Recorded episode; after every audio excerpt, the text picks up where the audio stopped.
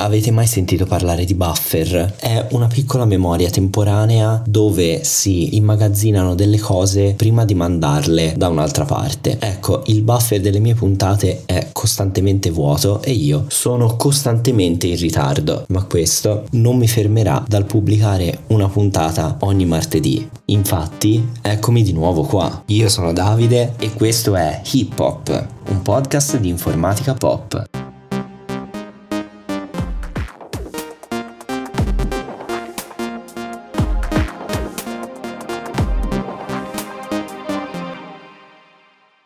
Nella scorsa puntata vi ho parlato del concetto di algoritmo e del problema della crescita esponenziale che ci limita molto in un certo senso su quello che possiamo fare con gli algoritmi. Nelle puntate che invece dedicheremo alla crittografia, che saranno ovviamente più di una, scopriremo piano piano che questa debolezza la possiamo sfruttare a nostro favore. Ma nella puntata di oggi ci limitiamo a fare un tuffo nel passato e scopriremo un po' di storia della crittografia crittografia. Innanzitutto, cosa intendiamo con crittografia? La crittografia raccoglie tutti quei metodi per rendere privato qualcosa online e non solo, dove per privato intendiamo che solo chi effettivamente deve essere in grado di leggere un certo messaggio abbia il potere di leggerlo, mentre tutti gli altri non possano farlo. Quindi la crittografia, se vogliamo fare un po' di etimologia della parola, sarebbe scrittura nascosta. E quindi noi vogliamo impedire di far leggere un certo messaggio appunto privato a chiunque non abbia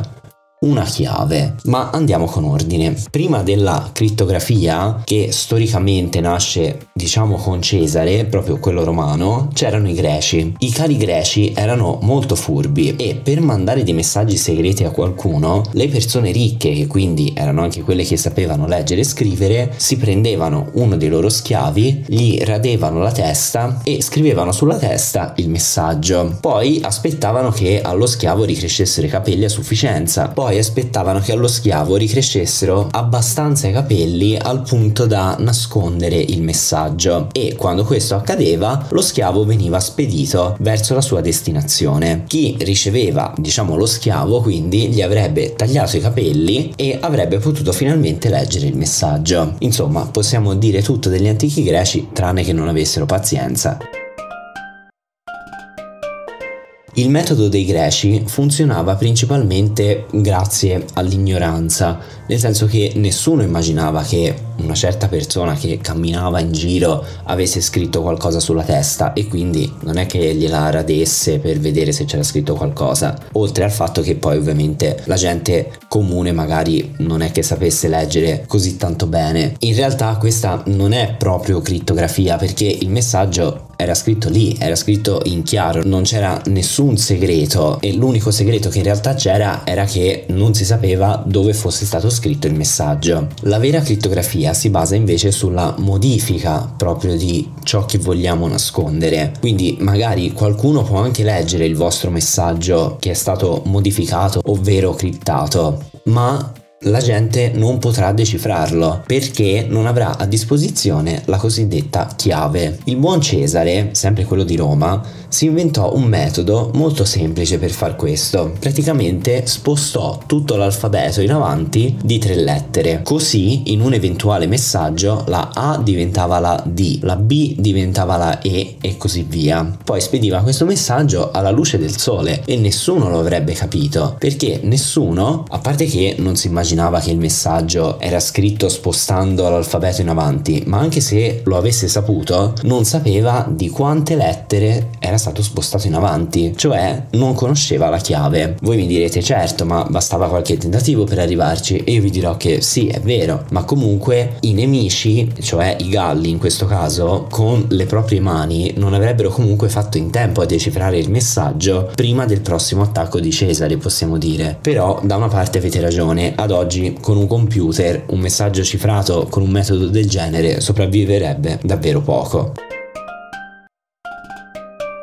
Col passare degli anni, molti altri metodi di crittografia, diciamo manuale, sono stati inventati. Uno storicamente famoso è il cifrario di un certo Vigenère, perdonatemi l'accento, francese. Il signor Vigenère propose un metodo, diciamo semplice. Si prendeva una parola da utilizzare come chiave, accordata tra le due parti che si dovevano scambiare i messaggi. Ogni lettera di questa chiave, che era una parola ripetuta tante volte quante ne servisse, veniva fatta corrispondere ad ogni lettera del messaggio da crittografare. A quel punto si prendeva una tabella comune che tutti conoscevano e si incrociava la lettera da cifrare con la lettera corrispondente della chiave e dalla tabella usciva la lettera da mettere nel messaggio cifrato. È abbastanza semplice, no?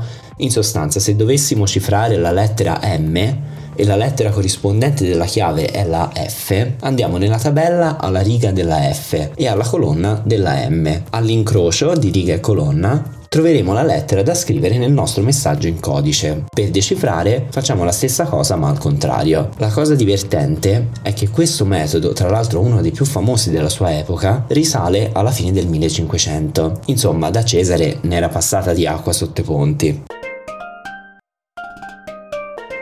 Arriviamo infine alla famosa macchina Enigma, ve ne avevo parlato nella prima puntata, quella utilizzata dai nazisti per scambiarsi messaggi cifrati durante la seconda guerra mondiale, che però venne decifrata dagli alleati. Ecco, oggi posso dirvi che in realtà il funzionamento base della macchina Enigma era più o meno lo stesso di quello di Visionaire, ovvero ogni lettera veniva sostituita con un'altra, in base alla corrispondenza con una certa chiave. Una delle novità principali però stava proprio nella chiave. Infatti questa era una sequenza di lettere scritta su dei dischi, proprio dei dischi fisici che giravano in un certo senso, ed esistevano 5 di questi dischi, tutte con combinazioni di lettere diverse, ma di questi 5 ne venivano usati soltanto 3 alla volta. E la chiave, cioè l'insieme di questi tre dischi, cambiava ogni giorno. Quindi ogni giorno c'era un gruppo prestabilito di 3 dischi su 5 da utilizzare. E questo in linea di principio dava molta più robustezza a tutta la macchina, perché anche se si fosse capito come funzionava il meccanismo di Enigma, non si poteva conoscere la chiave. E andare a tentativi avrebbe richiesto di nuovo un tempo troppo grande per anticipare correttamente le mosse in una guerra. Fu di fondamentale importanza per gli inglesi il fatto di aver trovato in un sottomarino che affondarono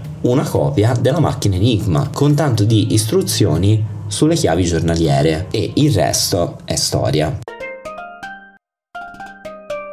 Siamo arrivati alla fine di questo primo passo nel magico mondo crittografico. Mi sembrava giusto portare un po' di storia prima di parlare di cosa significa il lucchetto su Chrome accanto al link del sito che stiamo visitando. Per cui spero che la puntata di oggi vi abbia intrattenuto e messo anche un po' di curiosità, anche perché i segreti, come le chiavi, sono sempre affascinanti, no? Infatti anche io in realtà non vi ho detto proprio tutto tutto e per questo vi aspetto la prossima puntata che al solito se va tutto bene uscirà la prossima settimana. Io vi ricordo di seguire il podcast su Instagram, al link in descrizione all'episodio oppure cercando su Instagram hiphopcast. Potete anche inviarmi una mail se volete, questa volta ho l'indirizzo che è davide chiocciola hiphop.stream eh sì ho trovato un dominio.stream stava bene con un podcast no? infine vi chiedo di spammarmi tra i vostri amici parenti famiglie non lo so di lasciarmi 5 stelle sull'app dove mi state ascoltando e di iscrivervi al podcast per non perdere le notifiche sulle nuove puntate. Io vi auguro una buona giornata e ci sentiamo alla prossima puntata. Ciao